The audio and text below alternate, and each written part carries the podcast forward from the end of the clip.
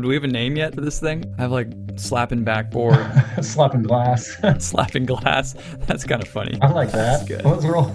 slapping glass. Welcome to Slapping Glass, where we explore basketball's best ideas, strategies, and coaches from around the world. Today, we're really excited to welcome the head coach of the Polish national team, Mike Taylor.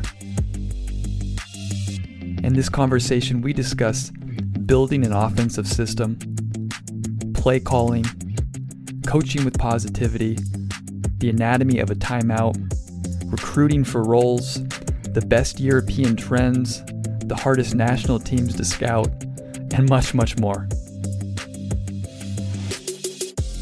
If you haven't already, please make sure to subscribe to the podcast on Apple or Spotify. Follow us on Twitter and YouTube, and subscribe to our weekly Sunday morning newsletter where we consolidate much of the material that we and others from around the world of basketball have done throughout the week. And now, without further ado, please enjoy our conversation with Coach Mike Taylor.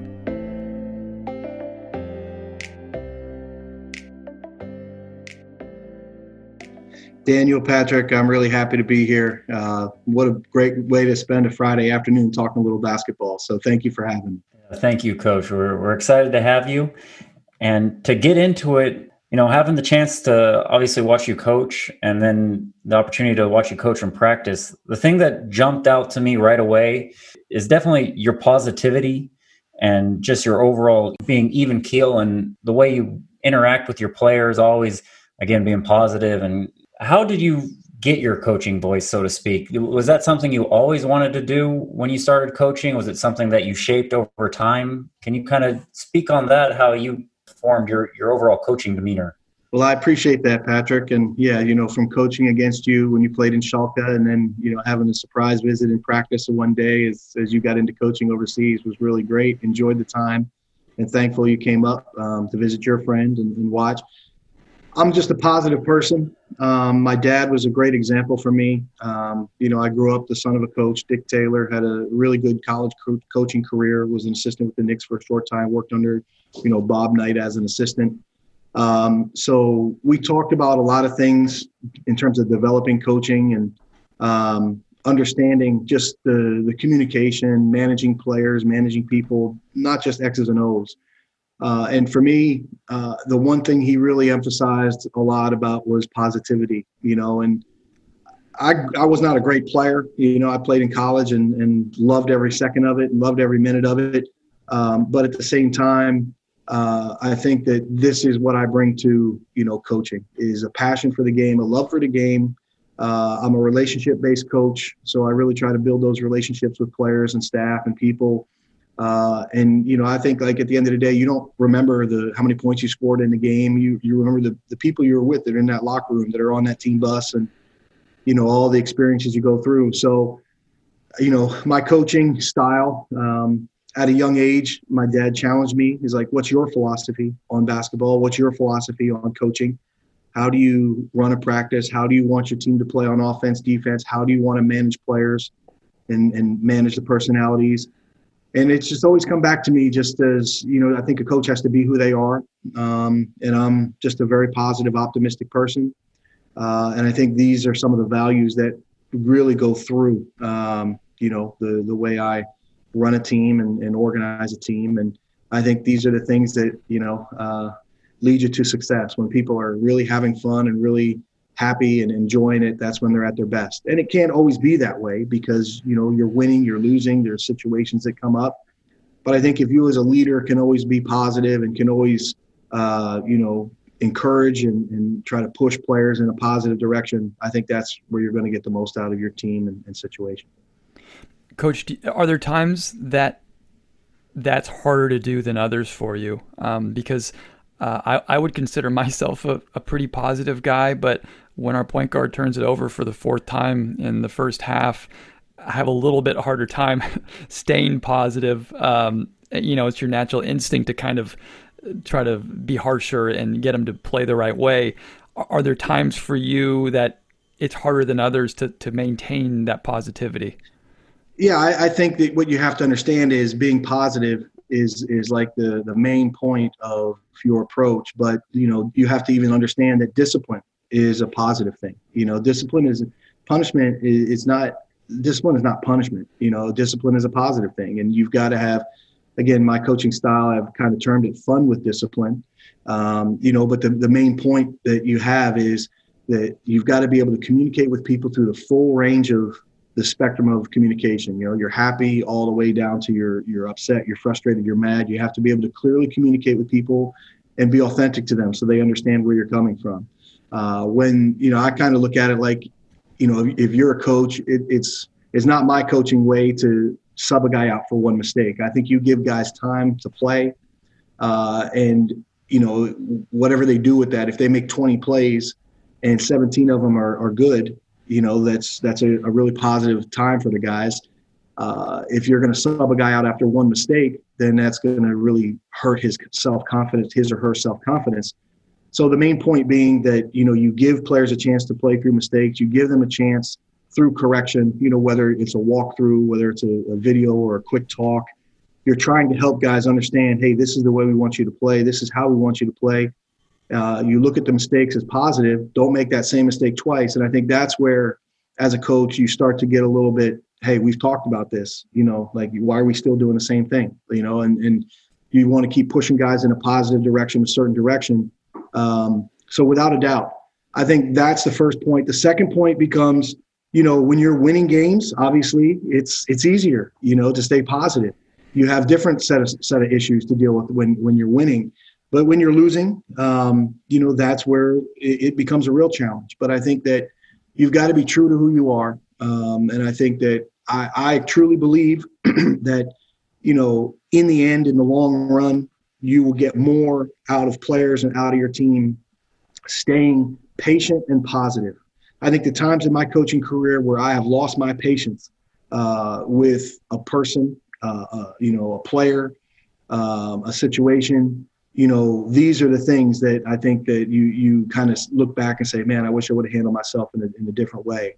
Um, so I always try to stay patient and stay positive and many many times uh, you somehow find a way getting into a good place. So uh, it's uh, something i believe in and something that uh, you know i encourage all coaches to you know uh, go that route. It's it's easier for control to you know be hey i'm in charge. I'm the guy. I'm i'm going to yell at these guys and and things like this. But i think if you're into it for a relationship and you're able to maintain that respect going through the positive aspect, I would encourage coaches to stick with it and and keep working at it. Love, I love hearing that. I think it's important to hear too from someone like yourself who's coaching at the national team level. You know, it's not like you're just coaching a fourth or fifth grade team and saying, "Hey, let's stay positive." Like you're coaching at the highest level, which is um, is great for everybody to hear. You know, Daniel, on the national team level, staying positive is focusing on the things that you can control. There's lots of politics involved and lots of situations that come up. Um, and, you know, different than club setting, club situation, which is, you know, the, it's a little bit more there. The national team changes all the time. But I think that the big thing is it's really easy to focus or lose your focus on things you can't control and I think to stay positive, it's really important that you focus your energy on what you can control. And, and I think knowing the difference there is, is really critical to those situations. Yeah. Coach, do you mind if we hop into some uh, a little bit of X's and O's and offense? No problem. Happy about that. yes. I'm always interested in great coaches like yourself that have run so many great offensive sets. How you actually go about putting in a new set. And what I mean is, is it five on zero? Oh? Do you bring it five on five and walk through it? Do you show them film first? Like, what's the actual way that you put in and introduce a new set or offensive concept? So I think a lot goes into it, but just what we've done with Poland, for example, we have an offensive video library, uh, and that's basically the plays from the past windows or past time, past years. That as we you know get close to and again i want to say that the, the windows the week the, in-season FIBA windows are different than other windows you know like where you're together for two you know like two months So with the shorter time, we will send out video clips ahead of time to guys and and put everything together so that they you know can kind of get a feel for it. We've been fortunate enough to have a core that things were really pretty established with them, and it's just like you know a refresher. Um, but right from the beginning, you know, you like to have. I think it's really worthwhile for coaches to put together an offensive video library, a defensive um, video playbook where you're, you know, you, are teaching video, where you're able to teach through the video. You can show the clips to the guys. I think that's number one, a great resource to have. Number two, um, you know, most of our defensive teaching is in a walkthrough setting, but most of our offensive stuff will be five on zero, uh, and we try to make the five on zero, you know, a couple different ways. We'll we'll say five on zero pop playoff penetration or five on zero post touch post reaction. So we're executing our set play five on zero, and basically we're, um, you know, letting the players play and figure out okay this is these are the options here's what we're doing and then once we don't have anything now we're getting into our concepts of playing off penetration or post touch post reaction the other thing that we like to do is we like to play a set play game. So you know you've got you know two teams one team at this end one team at the other end a coach in the middle will call the play. And you know you've got an assistant coach under the basket. And if the players execute the set play correctly they're able to score. And then whatever the team does, wherever they move the ball, if they shoot a two point layup and make it, it's two points. If they shoot a three, it's three. And then you're competing, you know, then you got one side going against the other side. So five on zero set play game, five on zero playoff penetration, five on zero post touch, post reaction. Then we've got different, you know, drills that we do. Let's say a transition defensive drill where we get some five on zero sets in to work on our crash get back situation, different things like this. So we're all the time trying to help guys be in a situation where they pick up sets and pick up plays. Um, you know, at that point, we do a lot of five on five set play plus conversion. Uh, so this is, I think, the big picture working on the set, the action. Pre practice, we'll take different, you know, let's say screening situations or pick and roll situations, and we'll, uh, let's say, have breakdown drills. So coaches will have one guy be doing offensive stuff, one guy be doing defensive stuff, and on the offensive side, they'll be working on different actions uh, from these sets. So you're get you're, you know you're kind of let's say three on three um, breakdown, four on four breakdown, where you're in a position where you're you're focusing on the the smaller details. You know, so I think it's it's basically that situation where you're you're putting it in five on zero. You're giving these situations, you know, helping them figure out the action, figure out the play, uh, and then going through the five on five. Uh, and then obviously you're looking at the video uh, after practice and after games, and you're you're going through the coaching points with the team, you know, the spacing and and things like this. So uh, I'm a coach that does a lot of offense. Uh, we run a lot. We've always done a lot. I, I, treat players as intelligent. I treat players as they're able to pick up a lot of information. They're smart enough to do it, but it, you constantly are giving them new things to pick up all the time. And I think players develop the ability to pick it up, pick it up, execute it, pick it up, execute it. Uh, but the one thing that I think we do pretty well is the terminology. The terminology, I think, makes it, you know, pretty easy to understand and the, the, way we piece it together is kind of like football terminology you know where you've got the formation the the whether it's a run play or pass play you know pass protection pass passwords so we try to piece the terminology together uh, so that if the player understands what the term means and where it is uh, then they it, it helps them pick things up quickly. It may be a new set play for them terminology wise but in their mind because they know what the terms mean they already are halfway there. I'd love to hear an example of what your play calls are like. Yeah. So just a quick example. So we have different series of plays, right? And I'm not going to go through all of them, right? But yeah. the great thing about I think what our system has done is it's been developed over years and it's very very flexible it adapts to like we had the, the hamburg towers running it and the polish national team running it and they were good at different things because of the personnel so, for example, we've got a play that's been kind of a go-to play for us. We call four pitch.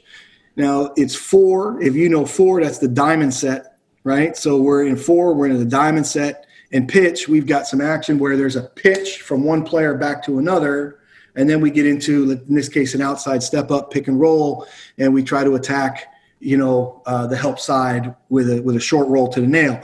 But for me, you know, I think again, if the player understands you know what the series is one two three four and it turns into you know 20 series 30 series 40 series 50 series. And then you understand your positions numbered on the court traditionally. One two three four five point guard shooting guard small forward power forward center. Then you start to you know piece it all together. Now you start talking about some of the simple terminology of what does pitch mean? What is fist? What is you know go? What are what are you know what are all of these you know what is blast? What is all of these different terminology, then you start to piece it together, and a guy can understand. Uh, okay, this is this is the type of action we're leading to from this formation, uh, and and you know I think bam, it, it, you pick it up pretty quickly. Coach, when you're in a, a club setting, you mentioned the Hamburg Towers as now that you have yeah like you said a, a, longer preseason more time with these guys when you build this offense then are you yeah, today we're going to work on the four series and just playing out of the diamond setup before you start to, let's say, stack your plays. How are you building your offense then with a little bit more time? Is it always breaking down in the action? Today we're working on the go or the blast, like you said. Well, for me, I think you have to have a real understanding of what the the basic, the main, let's say, basic plays that you have.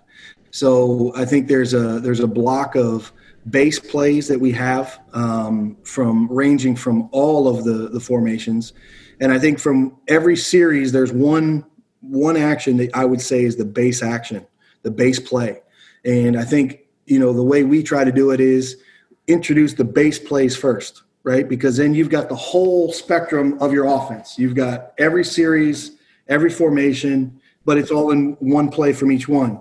And then you kind of branch it out from there. And it will be on one day, hey, we're working on our 20 series, we're working on our 30 series, we're working on our 40 series. And I think the, the great thing that I've loved about being overseas in a club setting is you have, let's say, an entire uh, week to prepare when it's one game. You've got an entire week to really break down. And, and I, again, back to my football days, it's always been like a football weekly buildup. You know, like Monday, let's say we've had Sunday off. Monday has always been really competitive, really up and down. Tuesday has been more of a you know defensive focus, but those Monday and Tuesday days are you're really focused on your team. Wednesday we start our game plan, and from the Wednesday you're building it up. Uh, you know, okay, here's our here's our defense, what we're doing to stop these guys. Here's our offense, what we're doing to work on to attack them. Uh, and you give the guys Thursday a day for repetition, Friday, you know, your day for okay, here we're we're reviewing everything, we're making sure everybody's aware on the same page, and then Saturday, obviously, your walkthrough in your game. You've got plenty of time to really break it down into detail and and say like on this Monday, you know, we really need work on our, you know, when we, we call it early offense. We need work on our early offense. We need to spend like a little extra time on this stuff, um, you know, to get it good, to get our spacing right, or things like this. So uh, for me, it's it's this is one of the things that I enjoy. The the after the season, what worked, you know, evaluating it and trying to find you know a, a way to do it better, uh, find what's better, uh, and then implementing it. You know, whether it's in preseason or in in practice during the week. This is something I really enjoy about coaching. My next question, of the follow up, is then how much play callings are you making during the game or how much are you telling your point guard yeah we're going to run this series you choose what actions we're running within the series uh, how do you kind of approach then the game calling a lot of it depends on the experience level of the the point guard um, you know you could have a young player who who can't you know he can compete out there but he really has trouble managing the game so then you try to help him by taking that pressure off of him and, and making the calls for him. I think you can have, let's say, a secondary ball handler. Maybe there's an injury or something like this, and it's a similar situation where you're trying to help the player, you know, be effective on the court and and take that organizational piece away from him as much as possible. I think as coaches, we can give the players a framework to work with and let them play let them play. And this is one of the things like offensively when i first came to europe it was a very a to b to c to d to e structured offensive system. And now the nba is all pace and space and motion and, and freedom where you're not as making as many play calls but now I think what we've done well in, in overseas and in club and, and let's say national team has been we'll have an action that we want to get to in the early actions of the shot clock, early time of the shot clock. And then we've given the team, you know, let's say, I don't know, 10, 14 seconds to we get the pick and roll that we want with the players we want in it. We get the post up we want. We get the screening action we want. But then if there's nothing there, there's still time on the shot clock for the players to be creative and play together. And I think this has been one of the things that, you know, I've really enjoyed is watching some of our really intelligent players run our system uh, and be creative with it, you know. So uh, to me, that's that's really enjoyable. And I think that's something that all coaches, you know, uh, give the players freedom to make some play calls, give them freedom, empower them to really be creative out there um, you know, and I think that this this can really, uh, you know, help the, the the team maximize its potential. Coach, a, a follow up to in-game play calling. You, mentioned a little bit your past and kind of your football past, and you know, um, I've coached football as well, and a lot of people know they'll script their first ten plays or something um, coming out offensively. Do you in your offensive approach in a game, do you have, a, say, a first four or five play script that you're saying, hey, we want to see how they guard the pick and roll. We want to see how they guard the side pick and roll or the dribble handoff. So we're going to run boom, boom, boom. And then we can start to run our wrinkles or our adjustments later in the game? Well, I think the script for me is more of a practice situation where I'll, what I like to do in practice for guys is, uh, whether we're live or we call active, which is not live but active, uh, depending on you know how heavy you're going to be with the team. What I like to do is script, let's say, 20 situations where whether it's offense, defense, you have a script of situations you want to make sure you cover with your team that day in practice. So you go through your pre practice, you go through everything you do, but then when you get to the heart of practice, bam, here's your script 20 situations, we're covering it, and we make sure we use our time, we get everything we need to get done. In terms of the game situation, I think it's a little different in basketball.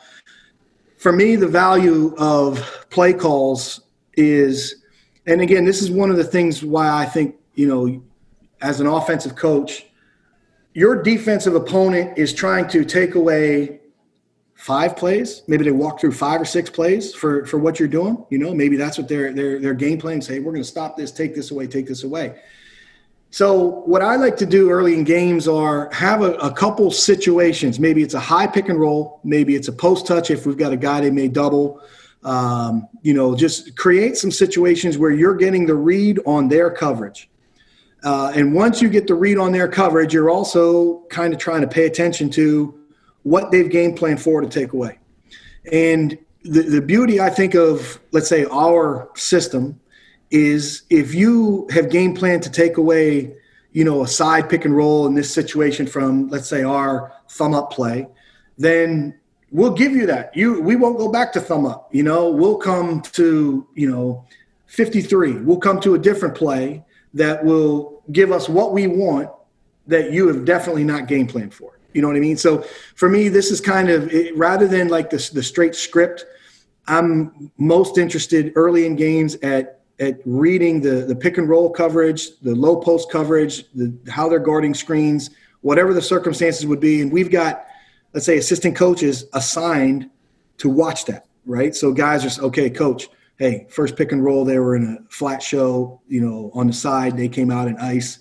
Uh, low post, they doubled us, you know, from the baseline, blah, blah, blah. You know, so the first time out, you get your information and then you can, you know, make your adjustments as you go into, you know, the, the rest of the game. Now, that goes to the next part of your coaching preparation where, you know, so we've, all, I've always had a cheat sheet, which I think every coach needs to have. You see a lot of guys with their play sheets and things, and that I think should be individual for everybody. But there's so much stress or or heat of the moment type stuff going on we can't leave it up to our memory to be like okay what should i do now? What should we do now? After the, you'll miss it. And after the fact you'll be kicking yourself like oh i should have gone to that. I should have gone to that. I think we need to all spend time pre-game thinking about these situations uh, how we're attacking certain coverages. Uh, and what i like to do is have plays for players. So part of this cheat sheet that I have will be situations and plays for players. So Every game will be different. There'll be a, and I don't want to call it a script like a football script, but you've got a list of plays that you've practiced and you've prepared. And now you've also got a list of plays for players. So in that heat of the moment, timeout, discussing with your assistants and staff, hey, we're going to attack these guys here. We're going to go at these guys like this. And, and we think we can create some easy shots for ourselves in this situation. Pat, I had one more follow up. No, yeah, I know. Go ahead.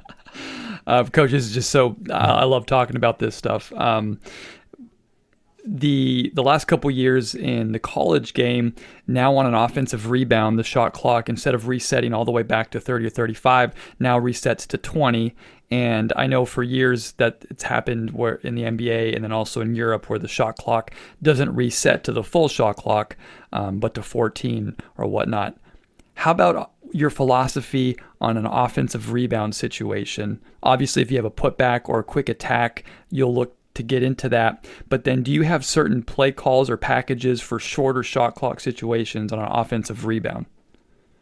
So I think this is a good question, Daniel. For me, this becomes an added special situation, right? In the past, oh, okay, we got the ball back 24 seconds, let's run a new play.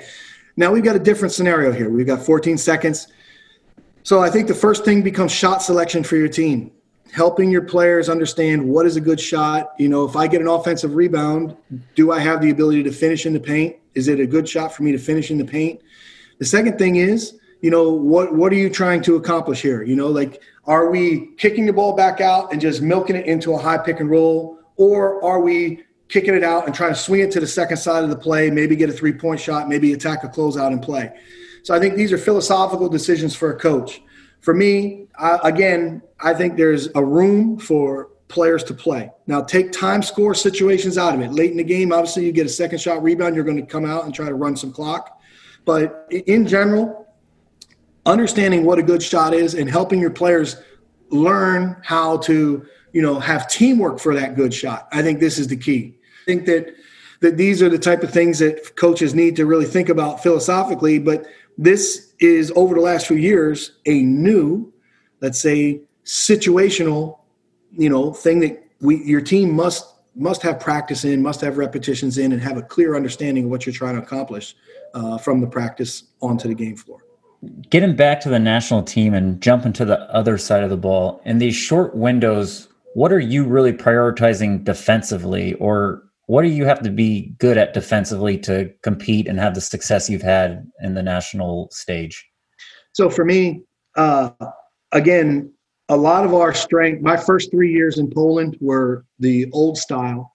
Um, we were in the summer and we would have training camp for two weeks and we would have three like a month of preparation tournaments and then we would play whether it was qualifications or eurobasket and so we went to eurobasket 2015 in France, Eurobasket 2017 in Finland, and we were.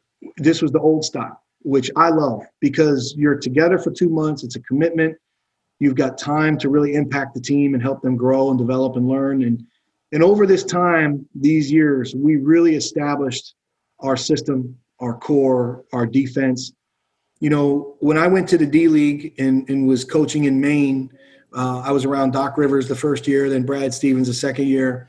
My first year, I spent a lot of time around Doc Rivers and his coaching staff, and that was the most important developmental year for me because I tried to work on myself. I said, okay, you know, I'm I'm a guy that's really good with players. I'm a guy that's very creative offensively, but I need to get better with my defensive details.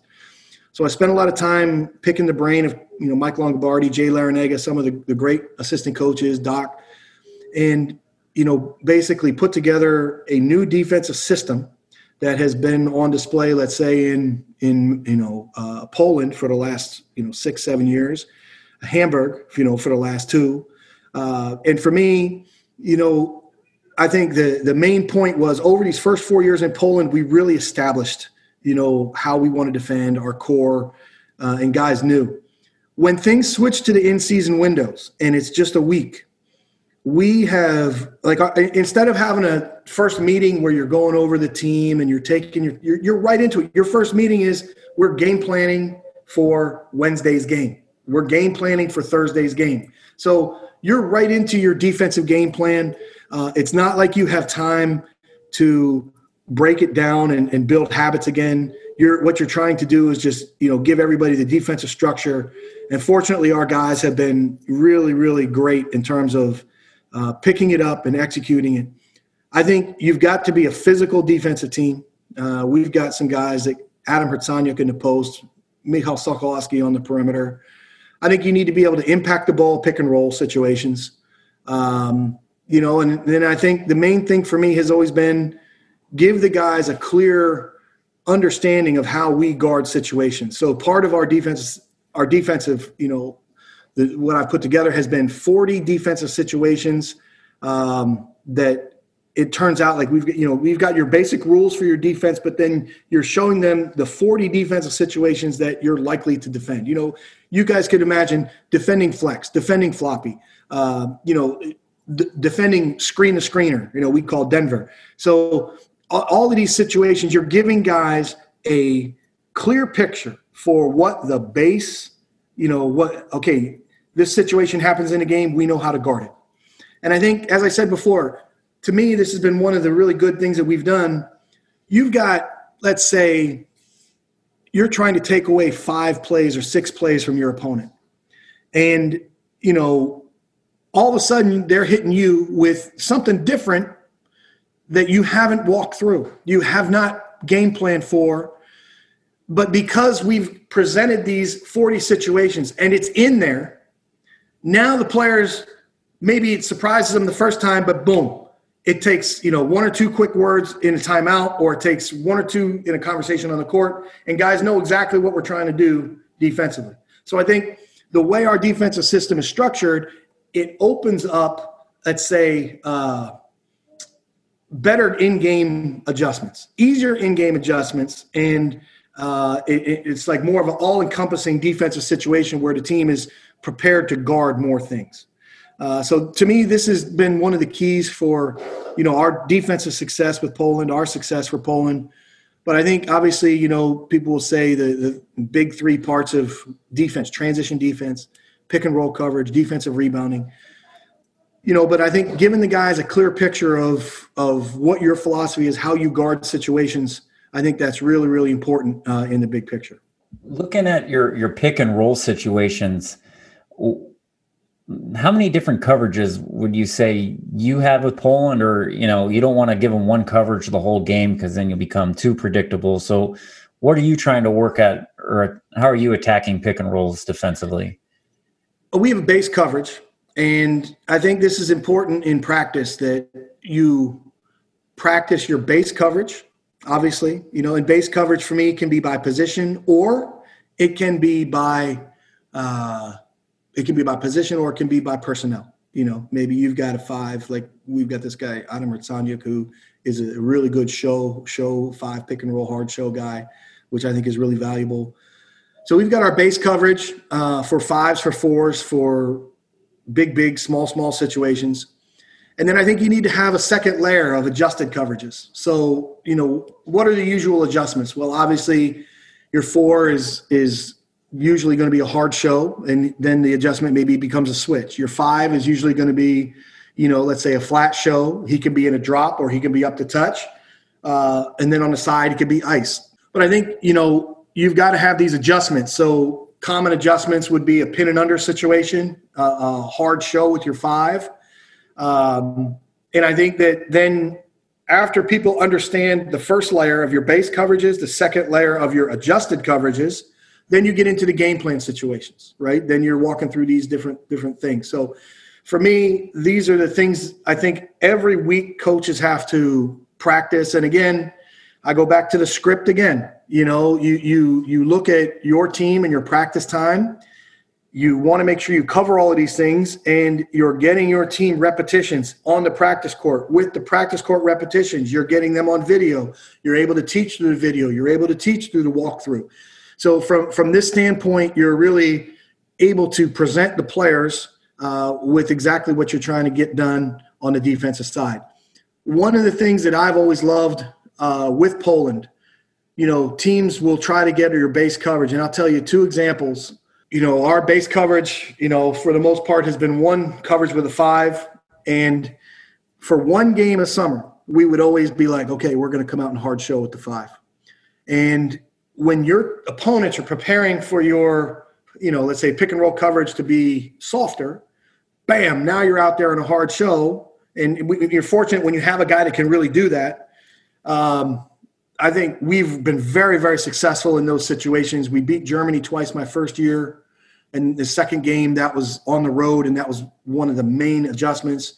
Um, then the second thing that I like to do with pick and roll coverage is, again, I like to give a team a if, you have an adjustment planned in your game. I'm not a guy that likes to start in the adjustment because if you start in the adjustment, what do you adjust to? You do adjust back to base coverage. So, you know, I'm a guy that likes to start in base coverage every game.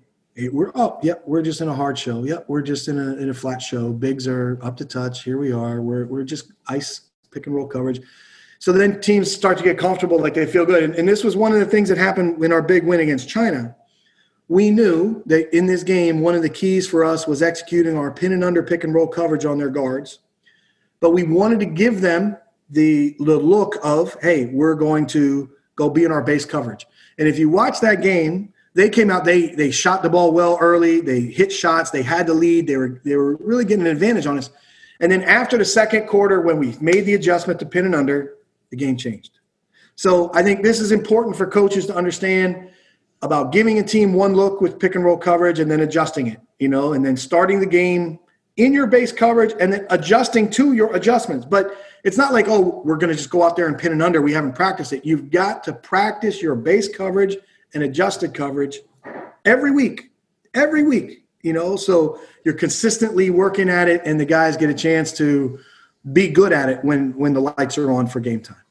Coach, moving a, a little bit to timeouts and kind of the structure of a timeout and um, this came up because as I was, you know, preparing for our talk, I found uh, one of the Polish national games against Italy, and they had a, a quick segment of you in a timeout, and I thought it was really great. You were talking about certain stuff with your team, but what is your process? Um, say you have a full timeout. So I, I, know a lot of people will be like, "Ah, oh, you've got to sit in this seat and you got to be structured here like this." I'm I'm not that structured like that. For me, the most important thing for me is the first thing players go to the the get into their seats. I want them sitting next to each other. Rest of the guys are around.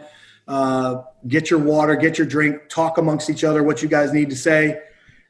Coaches are out here and we're talking. And in the coaches talk, I want the feedback. We've got an offensive guy, we've got a defensive guy, we've got a guy keeping track of fouls and timeouts, and I want their feedback right away. Bang, bang, bang. You know, I, what do you got? Offense. What do you got? Defense.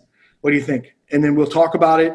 Now, again, I go to the cheat sheet again. For me, I want to have information in front of me. I want to have it right there where it's not, I'm thinking about it. I want to have A, B, C. I want to have these are the options that we've prepared for, we've thought about, we're ready for this stuff. And then we try to match everything up when you go into the timeout, again, for me, it's one or two things offensively, one or two things defensively. I'm not a guy that's really drawing up set plays in timeouts. If you watch the timeouts, there are play calls being discussed. There's the next two or three play calls being discussed, right? Um, you know, so it, it, guys will be hearing numbers. They'll be hearing our play call terminology, and from that, boom, executed on the court, right? So, whatever uh, and again, I try to talk about the defensive side first because to me, you always want to try to put a priority and emphasize it. But whatever the, the, the necessary adjustments in the game would be, I think that's the time. Um, again, the subs for me would be, you know, obviously we don't sub a lot at timeout. Sometimes we would, but our subs are like generally like, okay, you're going to, you know, hey, get this guy sub in. Uh, and then sometimes as the team comes over to timeout, those subs would happen as okay, coach is coming into the huddle. Okay, you got this guy, you got this guy, and we're ready to go. So uh, that's basically it. Uh, nothing mm-hmm. rocket science, but we try to be as prepared as we can be by having our assistant coaches with certain responsibilities. Uh, and again, the, the cheat sheet for me, providing the information uh, as much as we can have thought through to take the thinking out of it and make it more choosing. I'm selecting this defensive coverage in this situation. I'm selecting this offensive play. We feel like from the coverage that they're giving us, we can get something out of this. Uh, so that's kind of, I think, all your advanced work.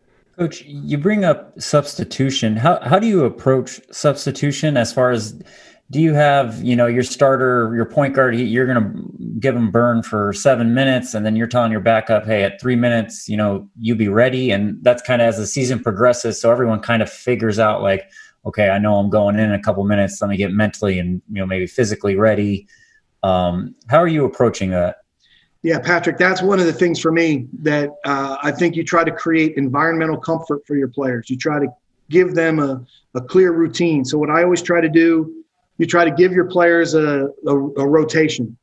And again, I'm not a guy that subs a guy out for one mistake. Uh, I want to give guys minutes on the court. Um, a guy would have to play really bad and do some really stupid stuff to get yanked out of the court, you know, out of the rotation. We try to have a structured rotation, um, and and sometimes that becomes difficult when a guy's really got it going. You know what I mean? You're like, uh, that's where you got to make a choice. Are You're going to ride him, or you're going to make that sub. Um, but I think we try to have a structured routine. And let's say you've got a guy on the end of the bench and he's ready to sub in, and it, he he looks up the clock and he knows he's going in around the three minute mark. What I always try to do is just go walk down there and, and all right, so and so, let's get ready. You're going to get this guy uh, when I tell you. Uh, so then you kind of give them the the ability to work it through, like mentally process it. All right, I'm going into the game. This is my regular sub. I'm ready to go. Uh, so they feel like you give them the opportunity to feel good, uh, like it's a regular sub going into the game. So I think that that rotation is is an important thing. Uh, obviously, some games your rotation is big, longer than, than others. Sometimes it's shorter, depending on your opponent or situation.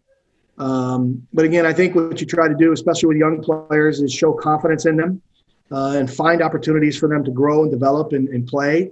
Uh, and that's something that we've always been able to do, whether it's you know, in Poland, playing 18-year-old Olek Balcerowski, you know, an important role with with the team uh, at the World Cup, or recently with Justus Hollatz, you know, 17, 18 years old in Hamburg.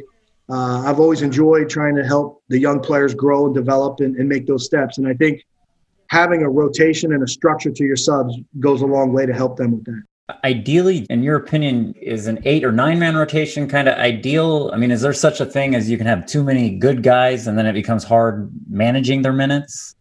Yeah i mean yes. I think you can have too much talent and you can have too much i think you know the, the point is are these talented players all doing the same thing you know who is going to do the dirty work for your team you got to have some blue collar guys out there that are you know being physical on the defensive side, setting screens to, to help get your, your players open. And if everyone's going to go out there and play the same way, you know, then it becomes difficult. If there's not enough separation between your main guys and your backups, that can also be a problem, right? You know, because then the roles become unclear. So for me, you know, I think that the, the roster structure and team structure uh, is very important you know, and, and you can look to our team in Hamburg last year. You know, we didn't do a very good job with some of these things. You know, we struggled because of it because there wasn't enough separation between expected starters and backup guys, and uh, there there were there were several things that that negatively impacted our team. Uh, but for me, I think when you have a chance to build like a national team or a club team, um, you know, I've always recruited for roles. I've always recruited or built the team. You know, hey, we're not giving you a position, but we're recruiting you to be the starting shooting guard. We're recruiting you to be the starting center. Uh, and then recruit guys to be the backup, help them understand, like, look, this is what we're going to need from you to do. So that as soon as you start, they already have had this, you know, thing in their mind, like, hey, you know, I'm going to have an important role in the team, but I'm going to be playing behind this guy. So I think it's important that you do have a structure. Uh, I think that the better job you do with your team in the team building phase, like let's say the summer or the team building in terms of window to window with the national teams, we've done a very, very good job keeping it consistent with Poland. This is one of the reasons for our success. You know, I think that all of these things are really important to a team, and you know, um, these things should be important to coaches for sure.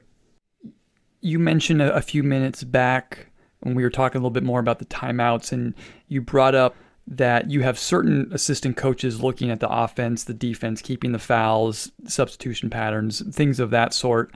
Um, for you as the head coach, I know that you have all these guys on the bench looking at certain things, but as a head coach during the game, what are you looking at? You know, are you just looking at the flow and how hard guys are playing? And I know you're an offensive minded guy, so you're looking at the offense, but there's so much going on during the game for one person to take in. What is it that you kind of are drawn to during the game? So for me, I'm definitely an offensive guy. When I look at things, I'm looking at you know finding ways to score. Uh, that's natural, you know. Um, so uh, for me, the the things that I look at, I, I really try to have a, a, trained eye for you know the defensive coverages. Um, that's something I really try to focus myself on uh, on on the defensive side. I try to look generally at play calls and teamwork for good shots, matchups, advantages.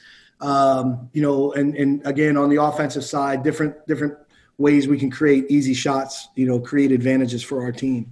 Um, so these are the main things in the back of your mind. You're you're thinking about fouls. You're thinking about fatigue. You're thinking about you know the subs and rotations and, and all of these things. But in terms of the game, um, you know, I think you have you go into the game with a clear picture of you know what you want to take away and where you want to attack, and I think you you try to focus in on these areas uh, with the information that you get, you know, uh, as the game evolves. Yeah, absolutely. Um, Coach, how about dealing with distractions during the course of a game as a head coach. You just mentioned focus, but um, aside from the actual strategical part of the game, there's also you know the referees making a bad call and a player throwing a tantrum on the bench because of playing time and fans going nuts in the stands and you know all these distractions that can you know kind of pull you away from that focus with your team. Um, you know, what is it like kind of developing that skill set as a head coach to maintain that focus? You know, what I always try to do is two things find the right words before the game, you know, and I've, I've kind of developed a really good reputation as a motivator and some of the motivational talks that, that people have seen in Poland and everything have, have been really well received. And, you know, I think we've done a good job with it. So number one, find the right words to the team for the team before the game to get guys ready to go, uh, get them in the right place. And then in the game, try to make sure we have the trained eye to really see what's happening out on the court. So those are two things that I really challenge myself on every single game, every all the time. And you're not going to be perfect. You know, you, you may go in there and think you've got a great pep talk and, and it doesn't reach the guys, you know, but when it hits and, and if you hit consistently, then you're really, the team's going to be ready to go. And then the next thing is the trained eye. What am I seeing? you know, how can I help the team and what type of information am I basing my judgments off of and decisions off of? You know, but the, the next thing you, you talk about of it is a skill. Uh, and what we like to talk about, not only the team building side, but there's there's also another side, let's say the, the system side of your X's and O's, but the team building side. You know, as a coach, you want to demonstrate for your players focus, mental focus, and emotional discipline. And these are the points – you know, and I'll say to people, play positive, play positive. And that doesn't mean go out there and play with a smile on your face. You know, t- playing positive will be using all of your energy, all of your focus, everything you have to to be present and find a way, you know, to execute and win the game, right? And and how do you get distracted? Easy, you get distracted and waste your energy complaining to a referee. Easy, you get distracted and and you get focused on what your opponent's saying to you or doing to you and you're frustrated with your teammates you haven't seen the ball or something like this you know like so i think as a coach we've got to be the role models the examples of mental focus of emotional discipline and keeping our composure and i think that, that this is the point if, if players can look at you and they know hey my coach is rock solid he's right there uh, he's not losing, you know, his control. And we all get upset at referees. We all get upset at situations. But can you get yourself refocused quickly? You know, there, we've all had times where you're you're yelling at a referee in a game, and after the game, you're thinking back what happened. You're like, man, I wasted too much energy on that referee. I got to do a better job. You know, and so I think those are the points that you think about in those situations.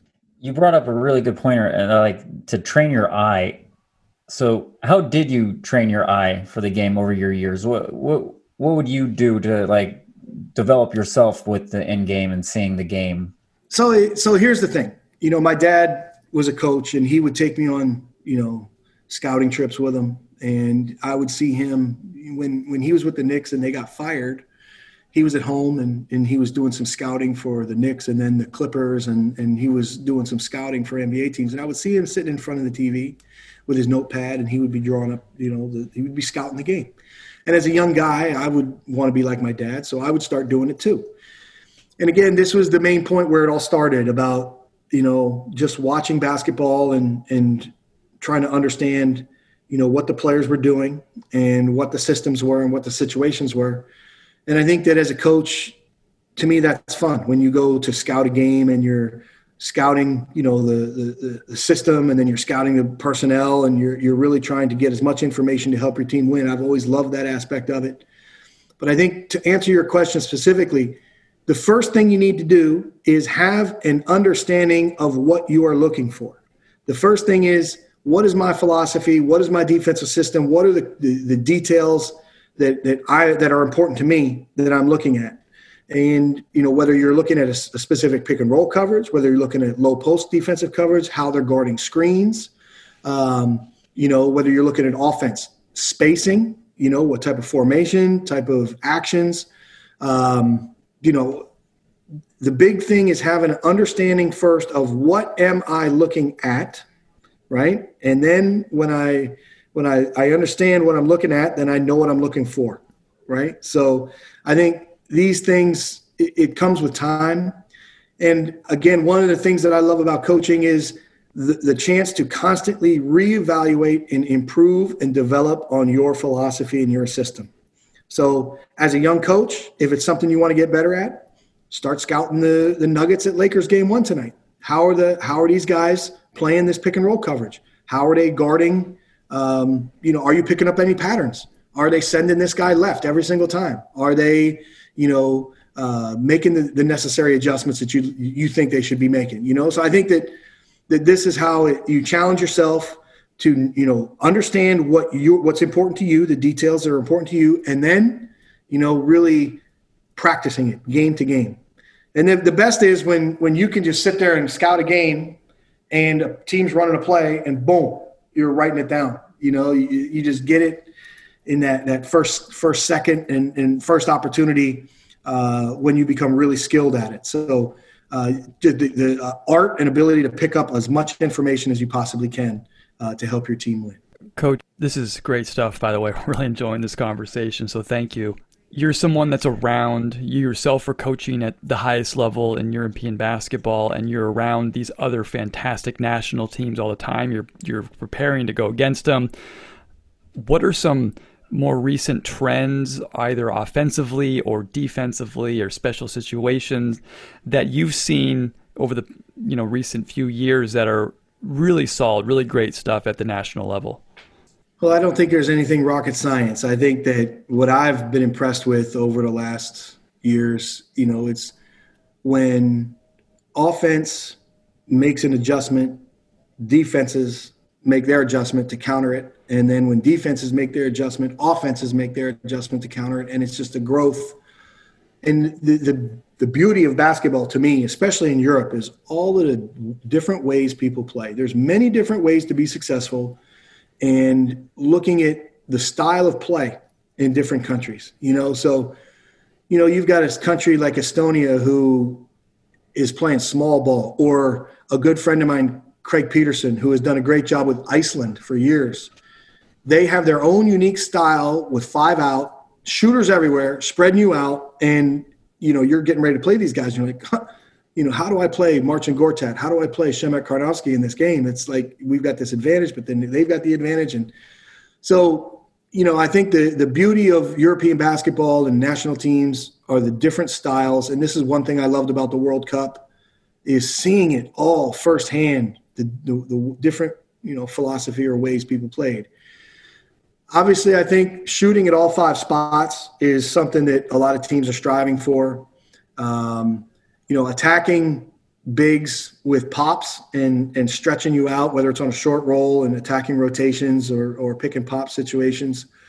Um, what I really like from from teams offensively that I've seen have been making players defend multiple actions on one play, and this is something I've tried to add into our system Um, and I don't know if it's necessarily a set play, but it's more like a philosophy or showing your players where it is in your offense, you know? So, for example, if I go back to the four pitch play we talked about and you're in your diamond and you set your down screen and, and the wing pitches it back to the point, you hit your big on the short roll. Now you've guarded one short roll, but instead of really attacking right away or skipping it for the pass, now boom, we get into a dribble handoff situation. And now this big is guarding multiple actions on the same play. I think really difficult when it's done with really good pace.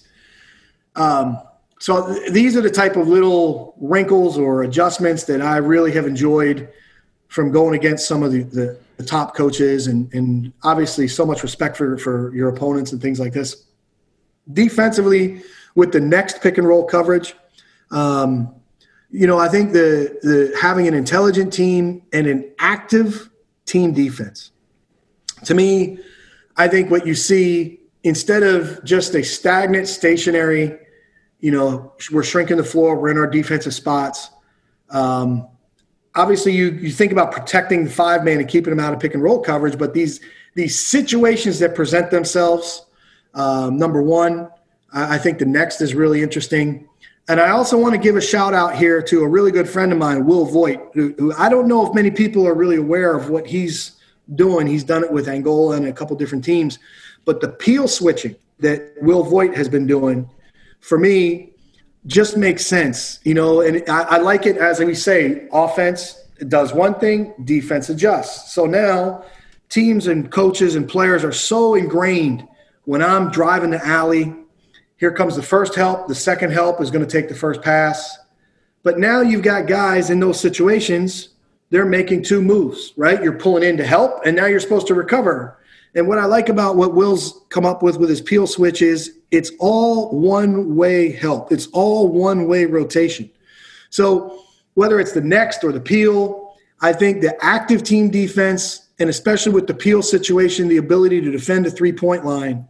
Uh, you know, we've got a call midget where, you know, the player goes under the backboard and, and we're just staying home, you know? So, like these are these are details that you always try to work on with your team and be able to guard the three point line well. But so I think, you know, to answer your question, the active team defensive next, the active team defensive appeal, uh, multiple actions offensively, five shooters on the floor at all the spots to try to, you know, emphasize the three point line and spread you out, and then the ability to defend the three point line with a situation like the peel. I think these are some of the really more interesting things that, you know, I've been looking at and, and enjoying, you know, over the last few months. Out of uh, curiosity, coach, what's been the hardest national team to scout in your opinion?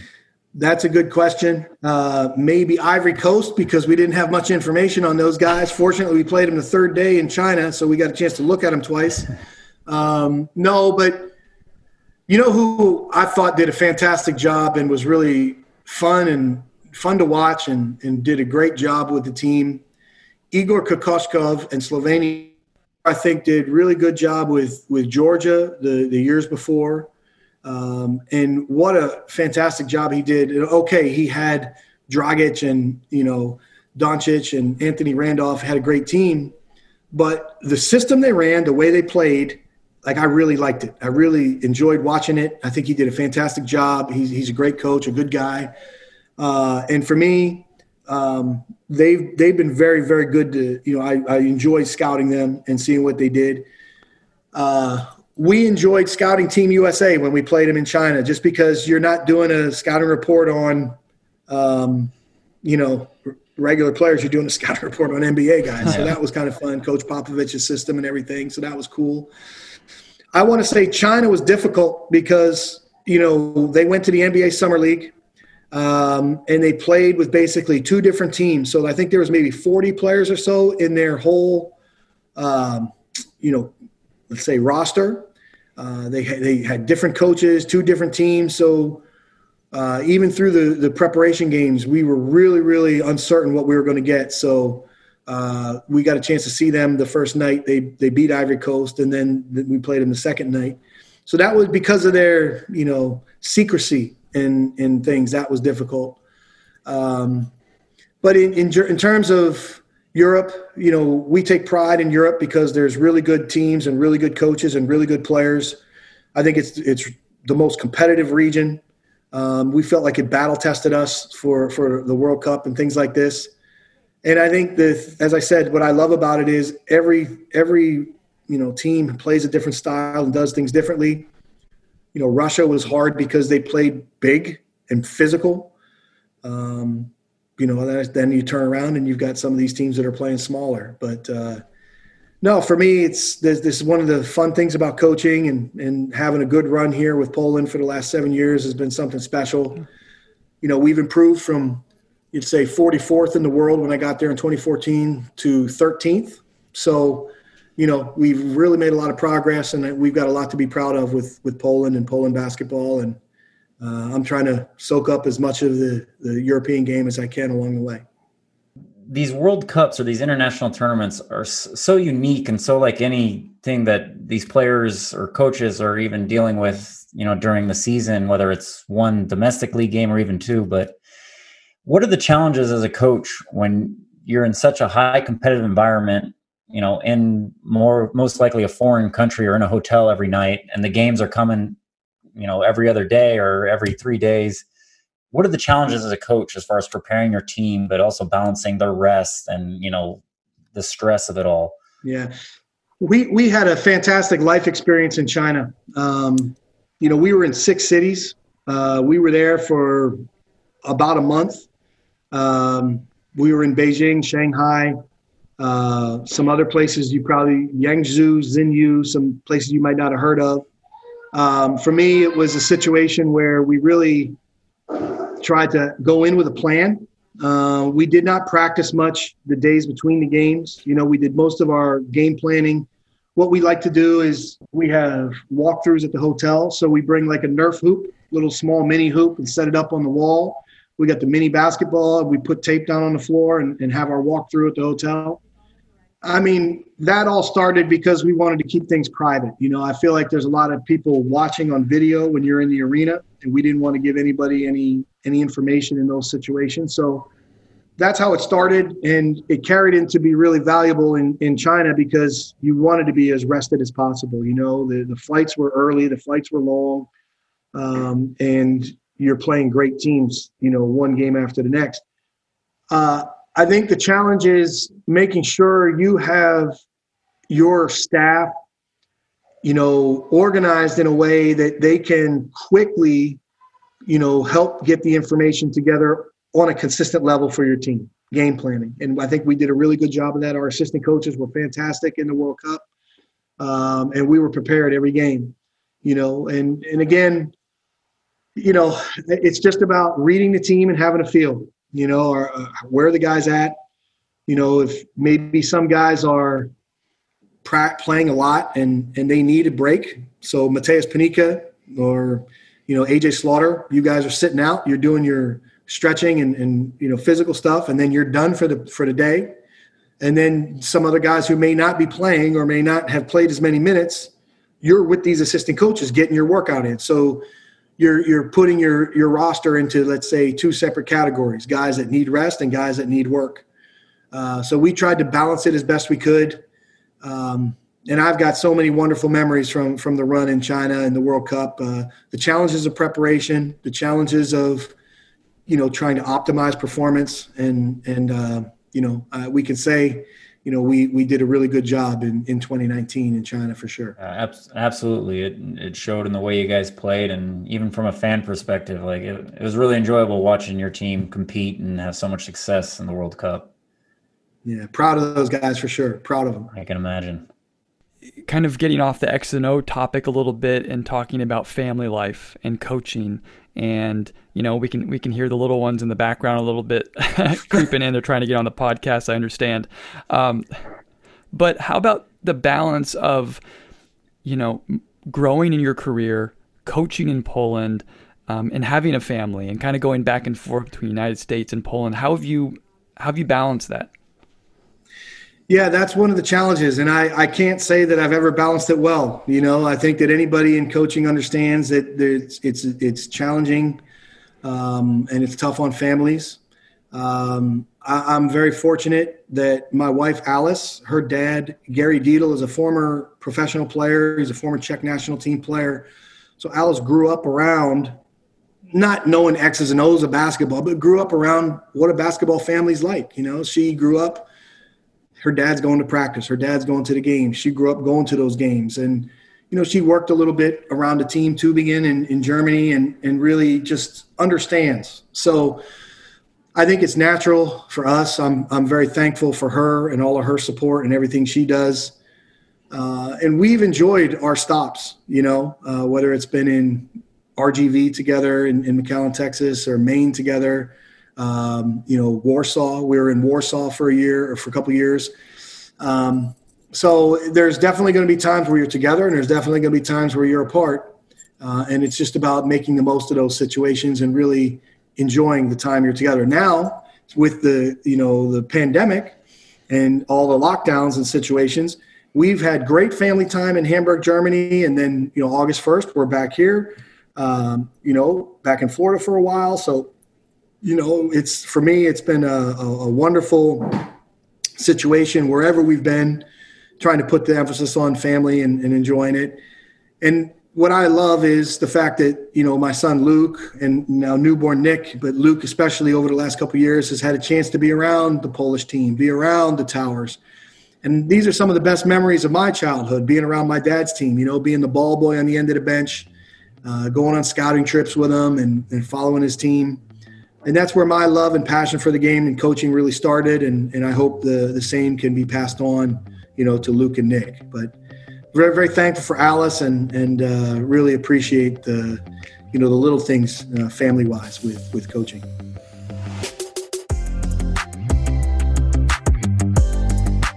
Thanks so much for tuning in. Please make sure to subscribe, and we'll see you next time on Slapping Glass.